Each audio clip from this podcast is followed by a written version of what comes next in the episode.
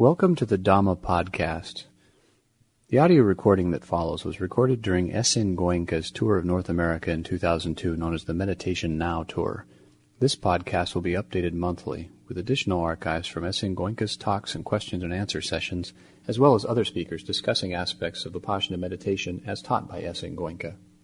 This podcast is sponsored by Pariyatti, a nonprofit publisher that offers written, audio, and video content and whose mission is to enrich the world by disseminating the words of the Buddha, providing sustenance for the seeker's journey, and illuminating the meditator's path. For more information regarding Pariyatti, please go to www.pariyatti.org. That is www.pariyatti.org.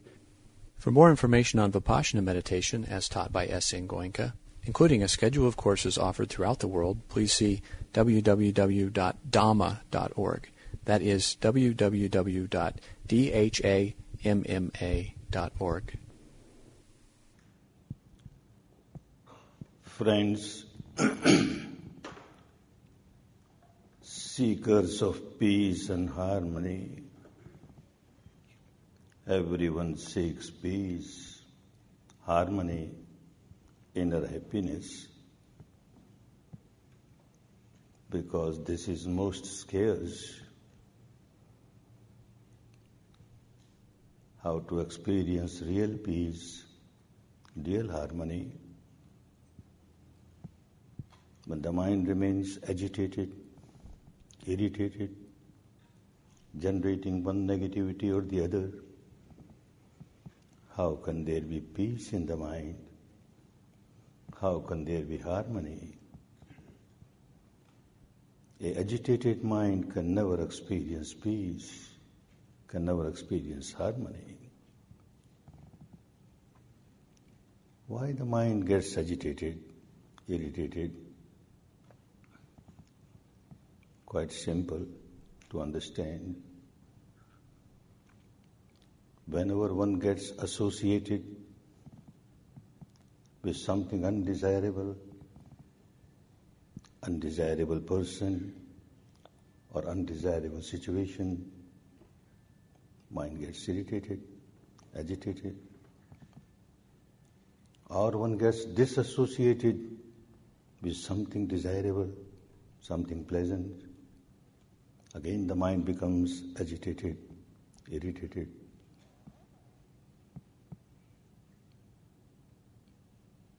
And this situation where desirables and undesirables keep on arising, keep on arising in the life. Most of the time, undesirables arise. Desirables arise, but many a times there are obstacles and the desires do not get fulfilled one gets irritated, agitated. One starts generating negativity in the mind and becomes miserable. No peace, no harmony. What solution? One must acquire so much power that nothing undesirable should happen in the life. Everything desirable should happen. Impossible. Even the most powerful person in the world cannot attain this stage.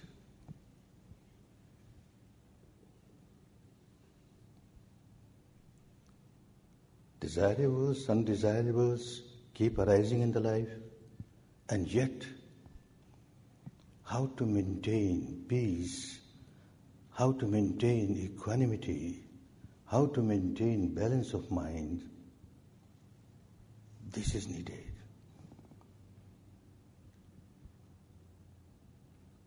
Because of something undesirable having happened, and you generate negativity, anger, hatred, ill will, ego, fear, anxiety, worry, any defilement, and one becomes miserable. how to come out of these defilements. Anger is a reason. And one has become very miserable because of this anger. How to come out of it? Wise people of the past found a solution which worked, which works even now. Whenever anger arises or any negativity arises, divert your attention. Divert your attention to something else. Anger has arisen because of a particular situation. You don't like it. To divert your attention. Say you take a glass of water and start drinking. Your mind is diverted. Or you start counting. One, two, three, four, one, two, three, four. Your mind gets diverted. Or another diversion which became very popular. You start reciting any particular word, and especially the name of a deity, a god in whom you have got great devotion. Keep on reciting his name. Keep on reciting a particular mantra. Reciting, reciting, the mind gets diverted, and you feel you are free from your misery but actually you are not free from misery. You have suppressed your negativity. The surface of the mind has become free from negativity, but the negativity is suppressed deep inside, where it keeps on multiplying, keeps on multiplying. And time and again, it, it erupts like a volcanic explosion and again you are the same person. This solution is not a real relief. Escape is no relief. Running away from the problem is no relief. So the enlightened person found out don't run away from this situation. Face the situation observe the reality as it is, as it is. If anger is a reason, just start observing anger as anger. Just observe anger as anger. Not easy. When anger arises, so quickly one gets overpowered. How to observe? Then there must be somebody, an assistant, a private secretary, he or she should keep on reminding, Master, look, anger is arising. Anger is arising. Anger may arise any time within 24 hours. There is no agreement with anger that you must arise only when my private secretary is with me. It arises any time. So for every shift, you must have a private secretary. Who can afford? All right, you afforded it. You have afforded it. And anger is the reason. And the private secretary says, Master, look, anger is the reason. Anger is the reason. And the master shouts, scolds, You are here to teach me? I am paying you for this teaching? Anger. Anger is anger. Even if someone is wise enough and says, All right, good, you reminded me. Now, as the enlightened person said, I will observe the anger, abstract anger as it is. One closes the eyes, tries to observe the anger. How to observe? It has no shape, no form. How to observe anger? The object of anger keeps coming in the mind. So and so said like this, so and so did like this. That keeps on coming in the mind. You are not observing anger. You are observing the stimuli of the anger. And the anger keeps on multiplying. You are not coming out of it. No solution. But one who becomes fully enlightened gives his solution. How to observe. making an analytical study of the entire mind matter phenomenon, the enlightened person finds out, like a scientist, the interaction of mind and matter. And finds out that whenever any negativity arises in the mind, anger, hatred, ego, fear, anything, two things start happening at the physical level. One, at a little gross level, the breath. The breath will lose its normality. It will not be normal. It will become slightly hard, slightly fast. Another, at a subtler level, some biochemical reaction will start in the body, manifesting as this sensation or that sensation. These two things are bound to happen when anything arises in the mind. You can't observe anger as anger, passion as passion, fear as fear. But if you practice, he gave a technique, practice to observe the breath as it is, to observe body sensations as it is. And when one becomes experienced in observing the respiration, observing the body sensation, the problem is solved.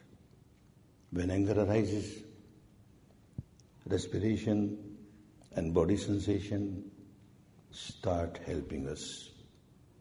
Both of them work as private secretaries. The breath will say, Look, Master, something is wrong. I have become hard. Something going wrong. And the body sensations will say, Look, Master, something is going wrong. And you can't scold them. You have to thank them and start working. These very two things become your object of observation. You start observing your respiration as it is at that time. You start observing sensations on the body as they are at that time. This is not escape. You are not running away from the reality. They are two sides of the same coin. On the one side, a defilement in the mind, and on the other side, the respiration and sensations on the body. You are facing it, you are observing it. A wonderful solution was given by the enlightened person. Observing, observing, observing. You are not suppressing. You are not expressing. Just observe. Observing, observing, it becomes weaker, weaker, weaker, passes away. And more and more one gets established in the technique of observing the breath, observing the sensations on the body. The habit pattern starts changing. Every time some defilement arises in the mind, one starts feeling the sensation is very unpleasant sensation. When anger arises, there's a burning sensation throughout the body. Palpitation increases. Tension gets built up. Miserable. Or look, because of arising negativity in my mind, I'm feeling so much of misery. So much of misery. You observe it, observe it, it becomes weaker, weaker. At the same time, one gets a lesson that whenever I generate any negativity, I am the first victim of the negativity. I generate anger to harm somebody. Somebody has misbehaved. So I generate anger to teach him a lesson, teach her a lesson. But what I am doing? I started harming myself. Before I harm anybody, I start harming myself. This was the truth, the reality discovered by the super scientist of the spiritual world, the enlightened person. You can't harm anybody without first harming yourself. This reality becomes clearer and clearer as one progresses on the path of developing the faculty of feeling respiration, feeling sensation. And feeling them, you train your mind to remain equanimous. A sensation is a reason. This is not eternal.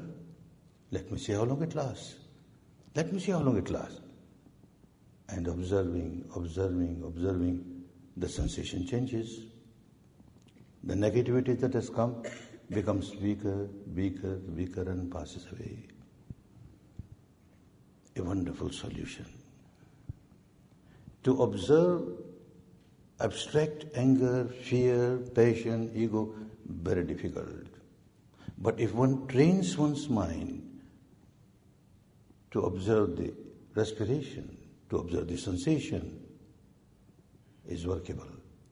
An ordinary person training one's mind to learn this technique starts using it in day to day life. The whole process given by the enlightened one is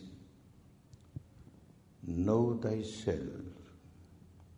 All the sages and saints and the seers of the past has given this advice. Know thyself. How to know myself? I know myself. I am Goenka, S N Goenka. What more to know? I know. Doesn't help. Know thyself at the experiential level. What you call I, I, mine, mine, this physical structure, which you keep on saying I, mine, I, mine. This mental structure, you keep on saying I, mine, I, mine. The combination of the two, I, mine, I, mine. What is this material structure? What is this physical structure? This has to be realized at the experiential level. This is what he called vipassana. The word passana means to see, to look with open eyes. The shape, the form, the color, the light, etc. Vipassana. To observe in a special way. Observe keeping the mind fully equanimous. Observe understanding the nature of the reality which has manifested itself at the mental level, at the physical level. For that, one should train the mind. About 100, 150 years ago, to learn this technique, a student was required to spare one and a half months to go to the depth of this mind matter phenomena and understand what is happening within myself. Today's fast life, nobody can spare one and a half month. I myself would have missed this technique, so they reduced it one month, 15 days, 10 days. Yes, you get some outline. Less than 10 days, is a waste. You waste your time. You can't go to the depth, the depth of the mind. It is like a surgical operation of the mind, going deeper, deeper, deeper, and realizing what is happening, what is happening at the depth of the mind. The enlightened one found out misery is there. But the cause of misery is not outside. It appears to be so that I am miserable because something happening outside or not happening outside. So the cause is outside. So I use all my energy to rectify things outside, to change people outside so that they behave properly with me. All my energy. He realized and thought, no, the cause of your misery lies inside. Something has happened outside and you become miserable. The missing link is some unpleasant sensation as a reason in the mind. And you are reacting to that unpleasant sensation. You generate anger. The sensation becomes more unpleasant. You generate more anger, more unpleasant sensation. A vicious circle starts. And for hours together, hours together, keep on rolling in misery, keep on rolling in this negativity without knowing what is happening. The conscious mind doesn't know what is happening at the depth. This is what we call ignorance, avidya. One does not know that I am harming myself. If I come to know that I am harming myself, I will never do that. Nobody will harm oneself. Everybody wants to live a peaceful life, happy life, harmonious life. And yet, out of ignorance, one keeps on generating nothing but impurity, some defilement or the other, and facing misery, misery, misery. So instead of ignorance, wisdom should arise. Wisdom does not mean intellectual wisdom. One may read all the scriptures, all the words of the enlightened one. One may understand at the intellectual level, yes, good. Buddha's teaching is wonderful. So what? You don't, get, don't gain anything unless you experience. So he was interested in teaching people to experience the truth. Experience the truth within yourself. And that gave a solution to come out of all the miseries all the miseries. When you start experiencing inside, different kinds of sensations are there. First, you have to train your mind to become very sharp, very sensitive, to feel sensations. Otherwise, at the conscious level, one feels sensations, very gross sensations, intensified, solidified sensations like pain, like pressure, heaviness, numbness. This is easy. But throughout the physical structure, so many types of sensations are there all the time, day and night, every moment. There is some biochemical reaction or the other taking place in this physical structure. Some electromagnetic reaction or the other taking place in this physical structure, manifesting itself as this sensation or that sensation. One has to develop the faculty to feel all kinds of sensations throughout the physical structure, not just on one part, this part or that part, entire physical structure. For that, the mind has to be very sharp. One takes a 10 day course to learn this technique, a technique just to live, live a proper life, a good life a harmonious life. Buddha's teaching is nothing but art of living. How to live peacefully and harmoniously within. And how to generate nothing but peace and harmony for the atmosphere outside so that others also can live in peace and harmony. Whenever I generate negativity, I generate anger, hatred, I become miserable, but I never keep this misery limited to myself. I keep on throwing this misery on others. The entire atmosphere around me gets permeated with tension, misery, unhappiness. Anybody who comes in contact with me at that time becomes miserable. What sort of life we are living?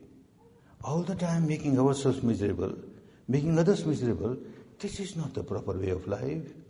This is not an art, art of living. He taught art of living, how to live, a code of conduct, how to live without harming anybody. No vocal or physical action to harm or hurt others, to disturb the peace and harmony of others. This teaching was there already. Even before Buddha, this teaching was there. Observe, Shila, that means live a moral life. Don't perform unwholesome actions which will harm others, hurt others, disturb the peace and harmony of the atmosphere. But Buddha went deeper, deeper. The teaching, the ordinary person understands the teaching that human being is a social being, I have to live in the society with other people. So I should not pollute the atmosphere of the society. I should not make people miserable. How can I live peaceful, peacefully? when the whole atmosphere created by me is so agitated, understandable. If you don't kill, you are obliging the society, you are not harming. If you don't steal something which does not belong to you, you are obliging the society, you are obliging others. If you don't conduct, commit any sexual misconduct, rape, adultery, etc., you are obliging the society. If you don't speak lies to deceive others, if you don't speak harsh words which hurt others, you are obliging. Buddha says, no. You are obliging yourself. You are helping yourself. At the same time, others are also helped. Because observing the reality within this framework of the body, it becomes so clear that you can't harm anybody. You can't take any unwholesome action, vocal or physical, which will harm others. You can't take such action before first harming yourself. Words of Buddha became so clear. Pubbe hanati attanang pacha hanati sopare. First you kill the peace and harmony of yourself, then you kill the peace and harmony of others. Not mere sermon. He wants you to experience that. And the whole technique of Vipassana is to observe the reality within yourself. Observing, observing, it becomes so clear. I can't kill anybody without generating enormous anger, hatred, ill will, animosity. And as soon as I generate this negativity, I am the first victim. The whole body starts burning, burning sensation is there. Palpitation increases, very unpleasant sensation throughout the body. Oh, I have started harming myself. Before harming others, I have started harming myself. You steal something belonging to somebody. You can't steal unless you generate enormous greed. And a good meditator who has reached the depth of the mind, where one feels so much of peace and harmony, one notices as soon as greed arises, the peace is gone, the harmony is gone, the balance of the mind is gone. Oh, what I'm doing? I've started harming myself. One commits sexual misconduct. One must generate a lot of passion, lust. Peace is gone, harmony is gone, balance of the mind is gone. What I'm doing? Similarly, any vocal action, unwholesome vocal action, there can't be any unwholesome vocal action without generating some defilement or the other in the mind. And every defilement that one generates results in misery. Misery. This becomes clearer and clearer at the experiential level. Like out of ignorance, I touch burning fire. My hand burns. Again, out of ignorance, again I touch burning fire. It burns. Maybe twice, thrice. And I get a lesson. I get wisdom. Oh no, this is fire. It burns. It burns. Similarly, practicing vipassana again and again, deeper and deeper, it becomes so clear. Look burning. Look agitation. Look misery. Nobody wants to generate misery for oneself, and yet one keeps on generating misery, misery, misery. Mere sermons won't help. Buddha was interested in experiencing the truth. Observe the truth as it is, not as you would like to be. Anger is a reason.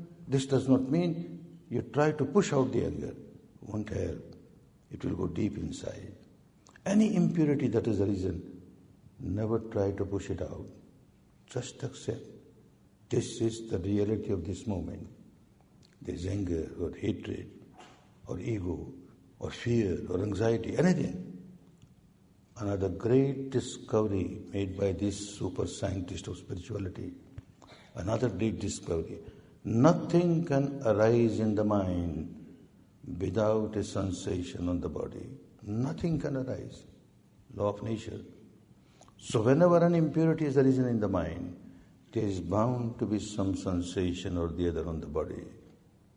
You have not been so perfect as to observe that impurity, abstract impurity, difficult. But you start observing the sensation.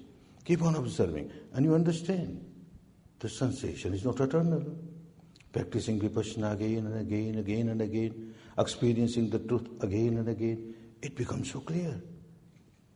It's not eternal. The entire physical structure, the entire mental structure, constantly changing, constantly changing, changing, manifesting itself as this sensation or that sensation. And every sensation has the same characteristic arising, passing away, arising, passing away. A very gross, solidified, intensified, unpleasant sensation arises. Seems to stay for some time, but sooner or later passes away. It is not eternal. And practicing vipassana, practicing vipassana, a time comes, even in the 10 day course it comes, all the solidity gets dissolved. Observing the truth with equanimity, the process of dividing, dissecting, disintegrating, dissolving, dissolving, the entire physical structure, which looks so apparently so solid, no solidity. This was realization of Buddha, and he found the entire material world and the entire mental world nothing but mere vibrations, vibrations. 26 centuries back, without any modern apparatus or instruments, he realized the entire physical structure is made up of very tiny particles, invisible. And he gave the name Kalapa, which we say atom now, tiniest particle. And he says this tiniest particle is also not solid. It keeps on arising, passing, arising, passing. Sabbo pajjalito loko, sabbo loko pakambito, pakambito. Mere combustion and vibration, combustion and vibration, flux and flow. One is to experience that. Just accept because Buddha said so, just because the scripture says so, just because the teacher says so, won't help. One is to experience, and the technique helps one to experience. And when you reach that stage that you have started experiencing this truth, mere vibrations, mere vibrations, your attention goes to the eye sense door, vibration, vibration, ear sense door, vibration, vibration, nose sense door, vibration, vibration, tongue sense door, vibration, vibration, body sense door, vibration, vibration, mind sense door, vibration, vibration. And the respective objects. A shape or a form or a color or light comes in contact with eyes, vibration, vibration. A sound comes in contact with the ear, vibration, vibration. A smell comes in contact with the nose, vibration, vibration.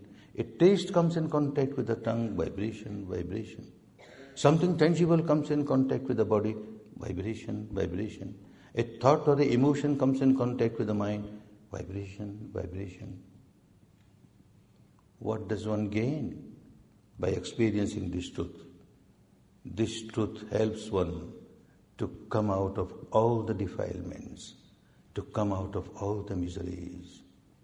All the teachers of the past, before Buddha, and teachers at the time of Buddha, and even after Buddha, they were teaching.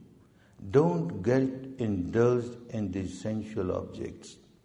When you come in contact with sensual object and you like, you dislike, you generate craving, you generate aversion, and you become miserable.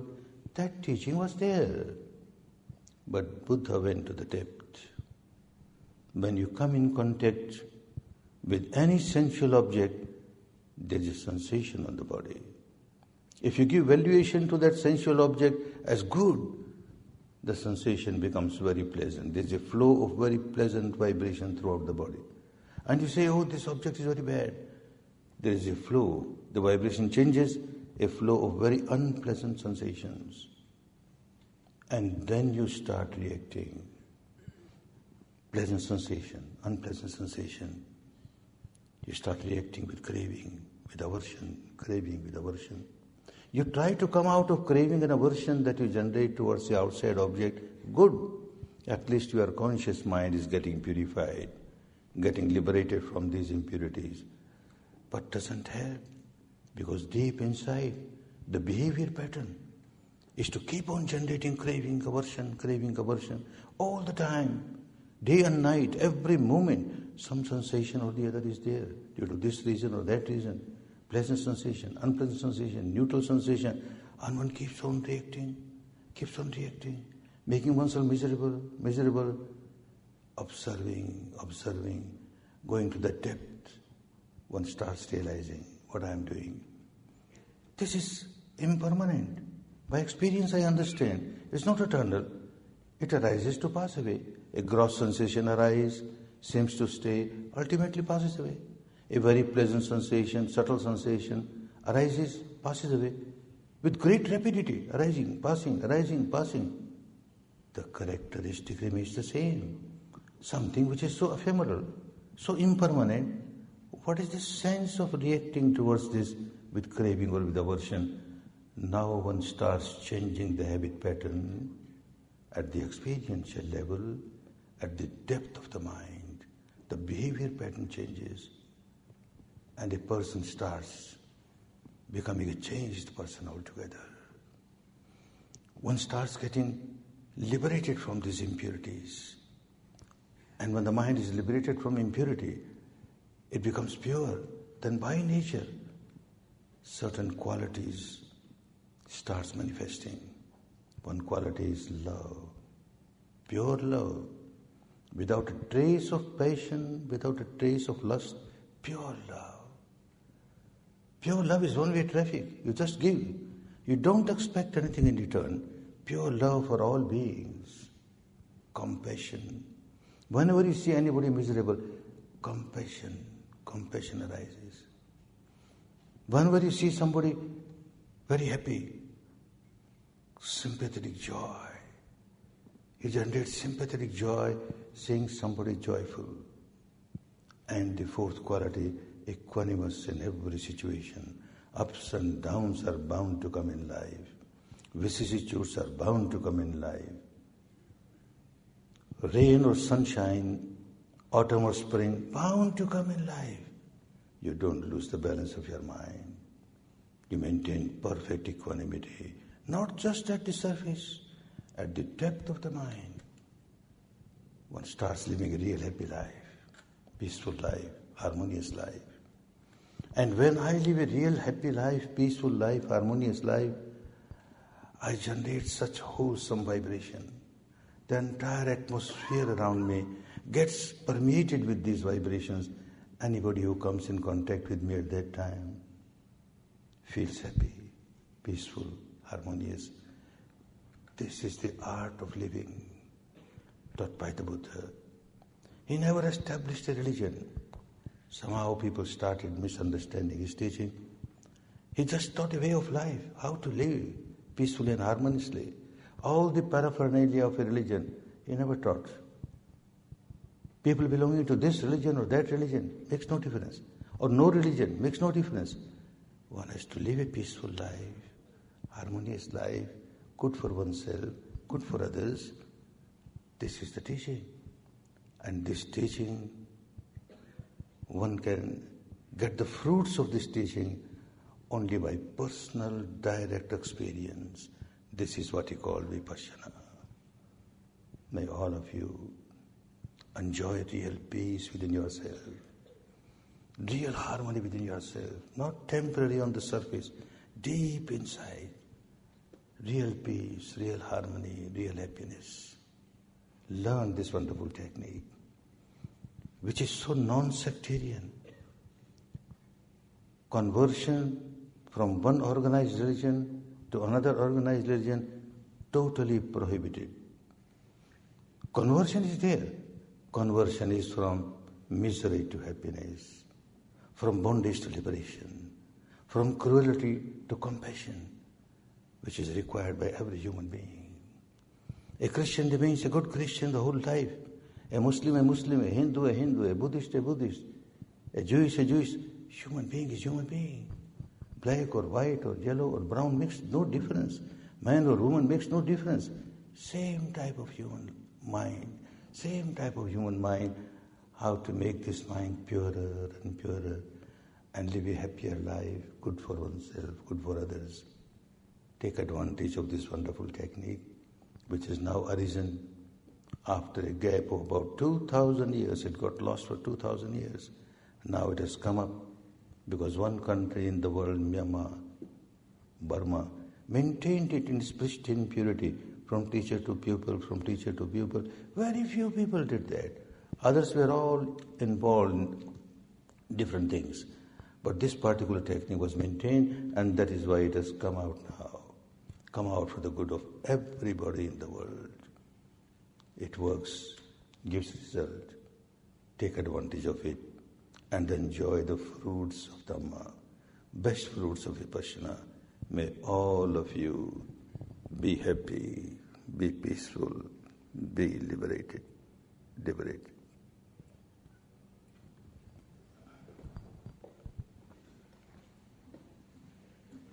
Mr. Goenka would be happy to answer any questions you may have at this time. Please pass the cards down to the ends of the aisles and volunteers will collect them.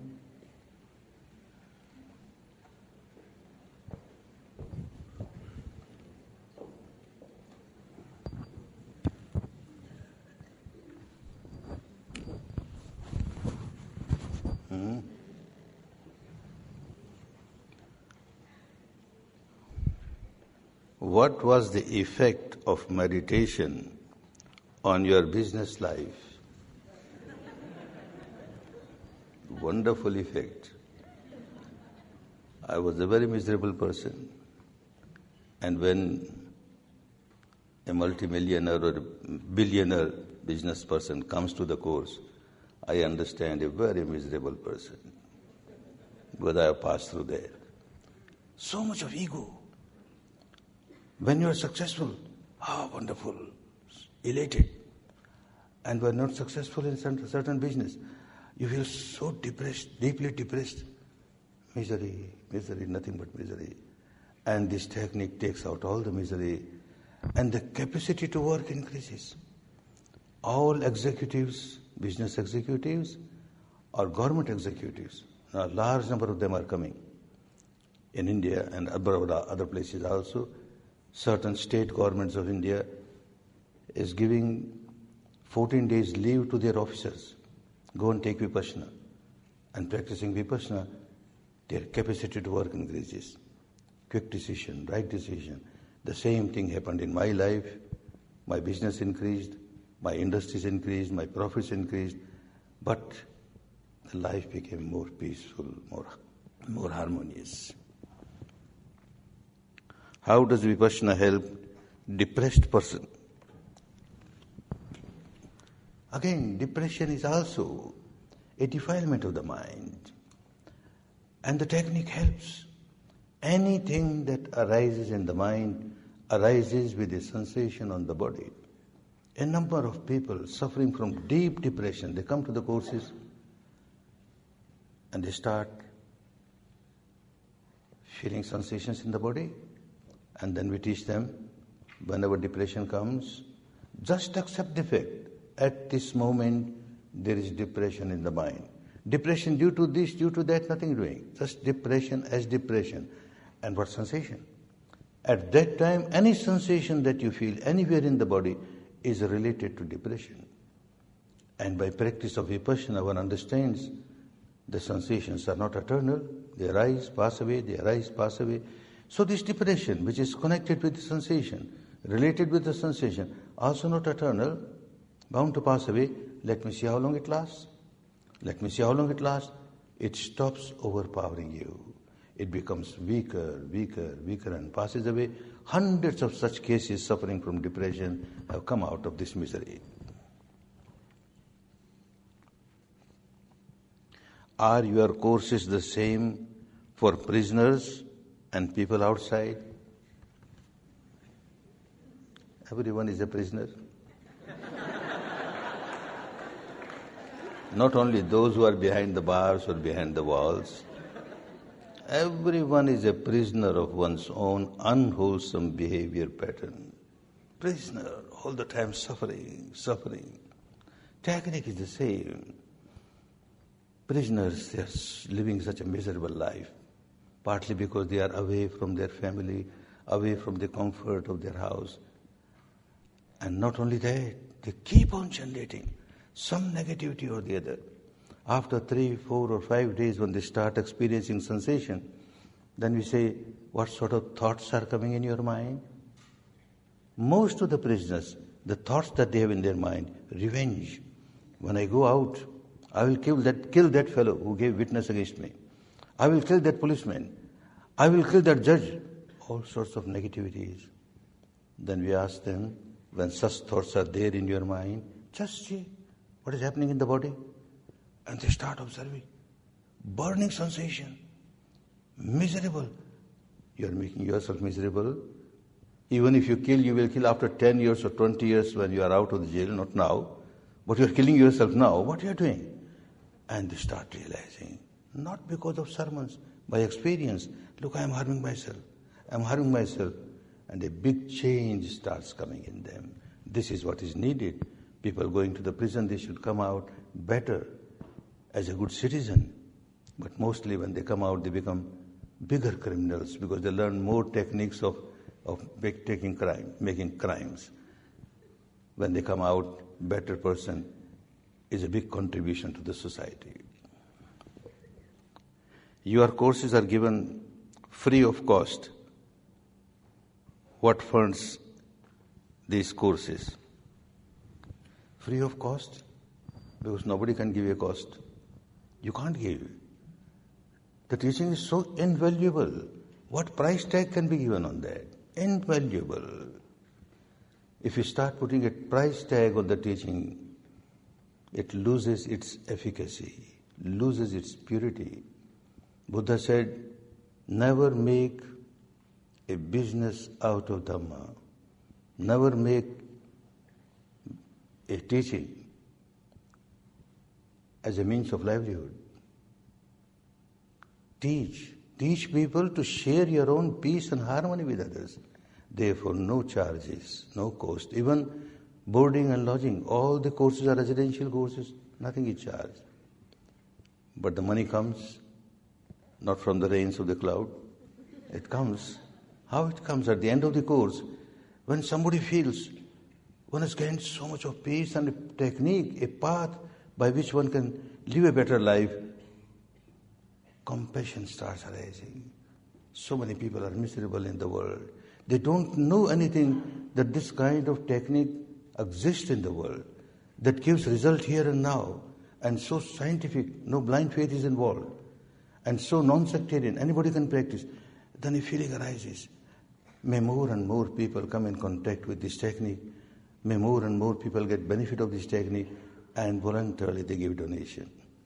There are many who can't give any donation. In many of the courses in India, poorest of the poor, they come to the courses. What donation? But still, they must get Dhamma. Dhamma is not only for rich people. The technique is for everyone, everyone. When I say there is no cost, still you have to pay cost. And that cost is you have to give 10 valuable days of your invaluable life. Give me those 10 days. This is the cost of the teaching.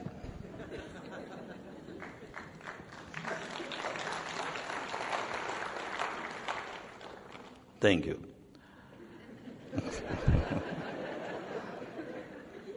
should you be should we be vegetarian to be loving and to be peaceful? Certainly. Vegetarian food is more suitable for practice, but we don't insist. During the 10 day course, you will get only vegetarian, healthy food. Later on, as you progress, you start feeling that vegetarian food is more suitable for the technique and you change your habit, but no force. Please help us to understand why there are different methods of vipassana. Which one is right? Did the Buddha teach many methods and techniques of vipassana? No. Only one technique And he said, Eka Yano Maggo, the only one path. Beginning, of course, there are people who cannot start with awareness of respiration. So some other, other, but truth, some other truth is given, and they come, they come to the stage where they start feeling sensations, and rest of the path is the same. Same technique is given. But when the purity gets lost, people start adding something, subtracting something. And Buddha was very clear in his teaching that it is keval paripunnang, that it is complete, nothing should be added in it. Keval parishuddhang, it is totally pure, nothing should be taken out of it. So if purity is maintained and the totality of the technique is maintained, it is bound to give good results. We are not here to condemn others. There are many people who are teaching different types of, and people get benefit. But to go to the depth of the mind, one has to reach the stage where the entire body gets dissolved, the mind gets dissolved, intensity of the mind, when there is some emotion, intense emotion, observing, observing, observing, mere vibration, mere vibration, that stage is called bhanga, dissolution, totally dissolved. That stage has to come. Unless that stage has come, further progress is not possible. How does one get, one get beyond childhood trauma?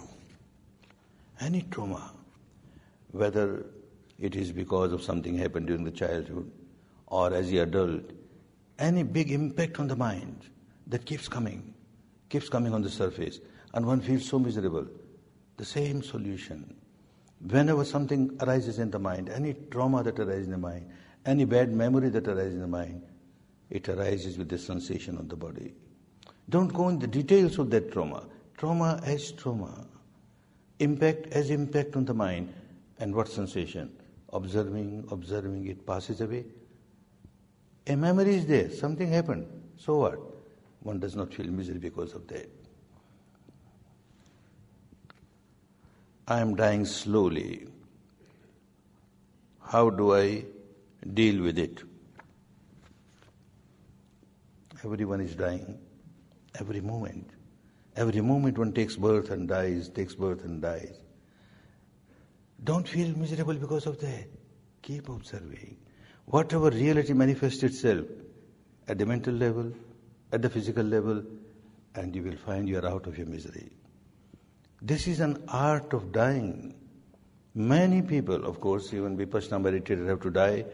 We receive information from many people, their family people. They write, so and so died so peacefully, smilingly, no crying, no fear. Cancer cases, so much of pain. And terminal case of cancer is so painful. And yet, a good Vipassana meditator, observing it, observing it, smilingly passes away.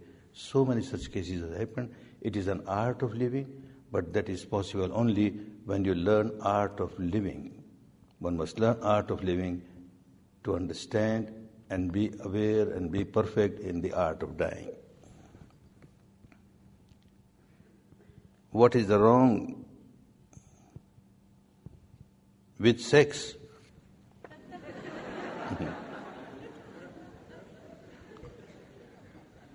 Nothing wrong. But if you become if you become a sex maniac, then yes, it is wrong. Disciplined sex, husband and wife, good meditators, whenever passion arises, they start observing sensation, sensation. They come out of this passion, good, they are happy. If they can't come out of it, they have body relation, nothing wrong, they are not broken the, the Shila. But slowly, as you progress, a time comes when one starts enjoying celibacy and no happiness as the happiness of celibacy, but not forced celibacy. When you have, try to have celibacy forcefully, then it is not vipassana. It must come naturally. Large number of people come to the courses with this problem. Many of them who have left the householder's life, they've taken the vow of celibacy. Not easy. Passion arises and they suppress. Passion arises, they suppress. And many of them become psychic. They keep on running to the psychiatrist. Or they commit such heinous crimes. And then there's a guilt feeling. And they become so miserable. Such problems are easily solved. Those who have taken the vow of celibacy, many of them have easily come out of this problem. Passion arises, observe the sensation. Passion arises, observe the sensation. Passion cannot overpower you. It becomes weaker, weaker, and passes away.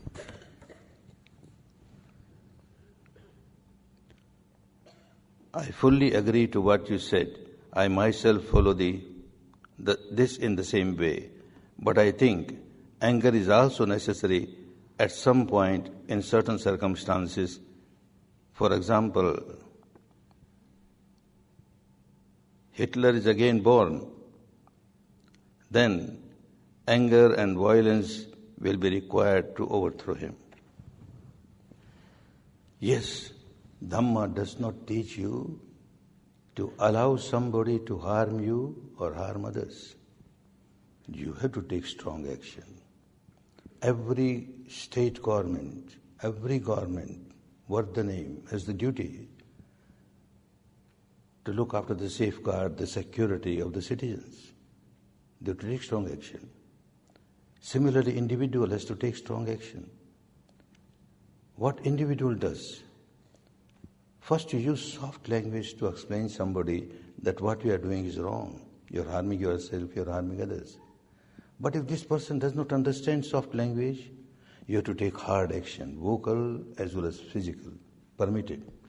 But before doing that, for few seconds, you observe your sensations and see that you are equanimous. You are equanimous. You, ta- you are taking hard action. But what you say, anger, then you started harming yourself. How can you help anybody? How can you make somebody live a better life when you are not living a better life? A lame person cannot help another lame person. A blind person cannot help another blind person. Make yourself healthy and take strong action. This is permitted in Dhamma and this should be done.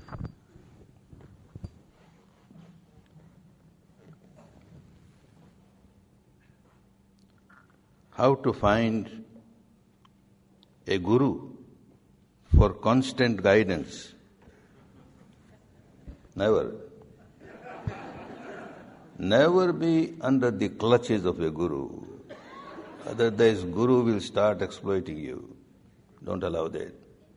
Here there is a guide, and that also first 10 days you have to go to somebody who has got experience because you are doing a very delicate job, making a deep surgical operation of your mind. Something may not go wrong, so there must be a guide. Just a guide. After that, you are your own master. Only when a problem comes, you can take some advice. Otherwise, be self dependent. Never be under the clutches of a guru. Is there any specific preparation before attending Vipassana course? No preparation. Come with a clean slate as you are. If you start doing something before coming to the course, you may do something wrong and it will become so difficult. These days, Ten days are just preparation. It's a long path. First few steps on this long path, but right steps on the right direction. So come with a clean slate. Don't do anything before that. My friend is addicted to drugs. Please give guidance. Send him to Vipassana. Mere guidance. I say observe your sensation. How to observe sensation? One does not have the faculty to observe sensations. So when you come to the course, first three days, you have to work observing the respiration on a very small area. Buddha said, Chitta Ekagata, one pointed concentration. Concentration with the object of truth. One pointed concentration with the object of truth makes the mind very sharp, very sensitive, and after three days you start feeling sensations throughout the body. Then only you are able to face all the problems of the life. How can we achieve peace when there is so much conflict and sorrow throughout the world? That is why peace is necessary. We want peace in the world, Everybody wants peace in the world. But how can there be peace in the human society world unless there is peace in the individual? There must be peace in the individual. And then only there can be peace in the world, in the society. The entire forest has withered away.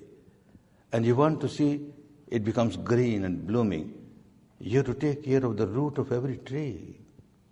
You have to give water to the, to the root of every tree, then only the forest will become again green and blooming. Each individual has to work. You can't change the world, but you can change yourself. And more and more people change themselves, the world will start changing. But without changing oneself, it is a futile exercise trying to change others.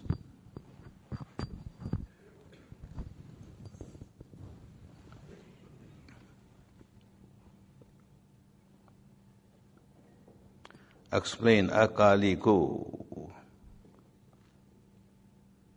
Ehi Passi ko.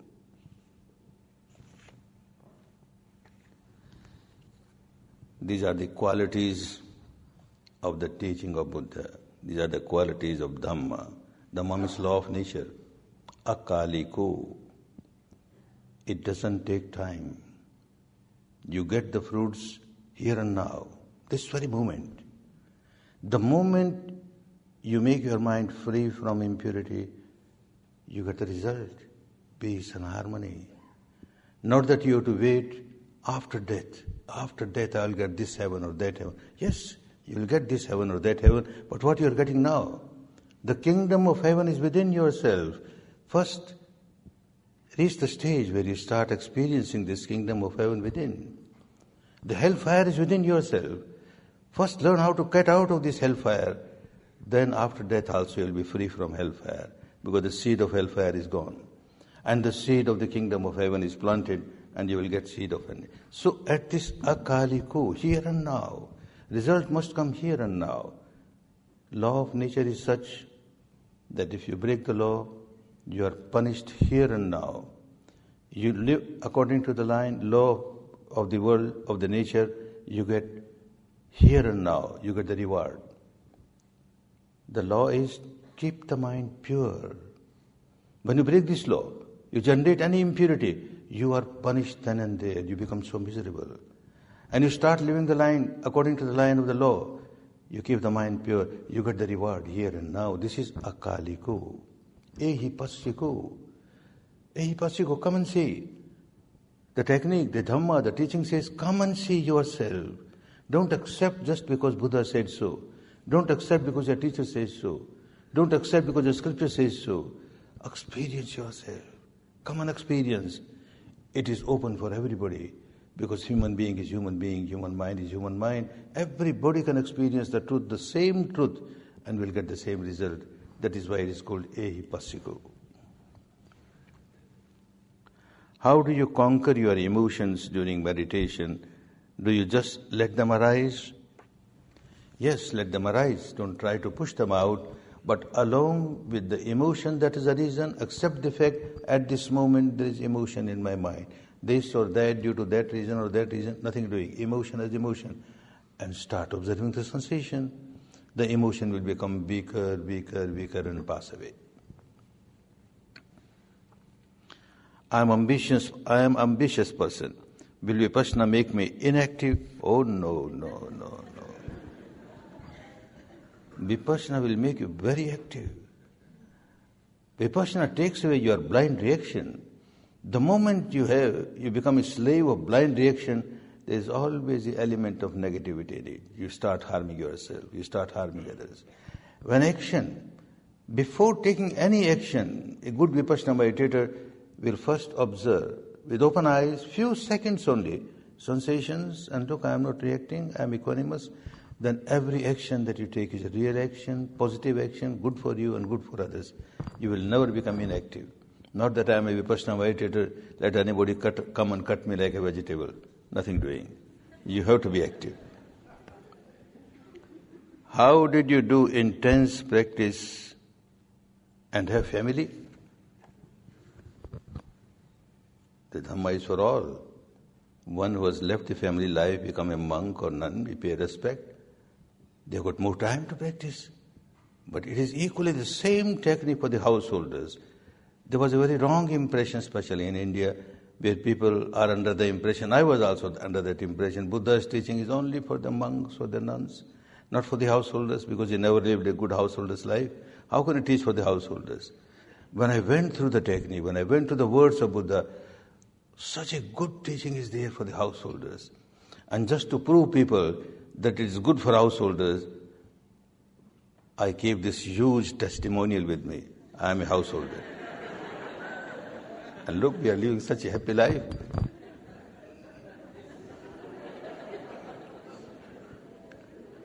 Do you believe in hell after death? What after death? You experience hell here and now. Come out of this hellfire and enjoy the kingdom of heaven within. What does Vipassana say about homosexuality? Sexuality, sexuality this sexuality or that sexuality, come out of it. Come out of it in a dis- disciplined way, not forcefully. And when you start enjoying celibacy, no happiness like that. Coach we have many more questions, but we only have time for four more questions. Right. After that, I am liberated.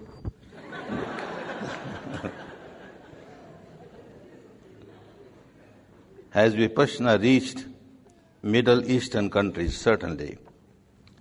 Courses are given in every country of the world. A country like Iran, courses are given there. Large number of people are coming. In Middle East, in UAE, in Oman, courses are given. The technique is such everybody accepts. There is no religion in the world today whose followers are not attending Vipassana courses. And not only the followers, their leaders are attending courses. Up till now, more than 2,000 Christian priests and nuns have taken 10 day courses, and they keep taking, many of them. Similarly, heads of different religions, they come to the course because the teaching is the same. In every religion, the spirituality is there. Live a moral life with a disciplined mind, pure mind, full of love, compassion, goodwill, tolerance. This is the teaching of every religion worth the name. But people are not practicing and they don't know how to practice. When they know a technique, how to practice, they are very happy. So people from every different communities, traditions, beliefs, religions, they keep coming to the courses. I have surrendered to the Dhamma and I have a career. How best can I combine, combine serious meditation with working as a lawyer? Work as a lawyer, but a good lawyer. Don't try to cheat people by saying false things, uh, generating some somebody to, to give false witness just to win the case of your client. That is wrong. Take cases which are genuine. People are people need some legal help, and you give legal help. Nothing wrong in that. But be honest. Don't harm anybody just to save your client. I am old student of Vipassana. How do I convince others to come to Dhamma? How will you convince others? People will look at you. Any change in this person? If there is no change, then they will say, Why I waste my time? Look, this fellow, he says, I am a Vipassana meditator. This is how you will convince others, your behavior. When they say going to the Vipassana, a big good change has come in this person, automatically they will get attracted and they will come. Could you please explain age limit for Vipassana? Yes, one can start before birth. Pregnant mothers are coming to the courses. They are working not only for themselves, but the coming child also. What good vibration the child gets? Purity, love, compassion. And the baby that comes out, they say, Dhamma baby. And yes, Dhamma baby. Many pregnant women are coming just to get Dhamma baby. Otherwise, when pregnant, when you generate anger, passion, fear, what message are you giving to this child? What will the future of this child? What kind of life this child will have? So vipassana is most essential before birth. After birth, at the age of six or seven, we start teaching anapana. Many children courses are being given. Adults students of colleges and universities, they come in large numbers. There are many colleges where they have made Vipassana compulsory because it gives wonderful results. The memory becomes sharp. The mind is able to understand the subject very clearly. And of course, character building is there. From that age, they are the next future generation, future citizens of the country, of the humanity. They must have good character. So send the children. First you take courses and then talk of the children. Be happy. Be peaceful. Be liberated.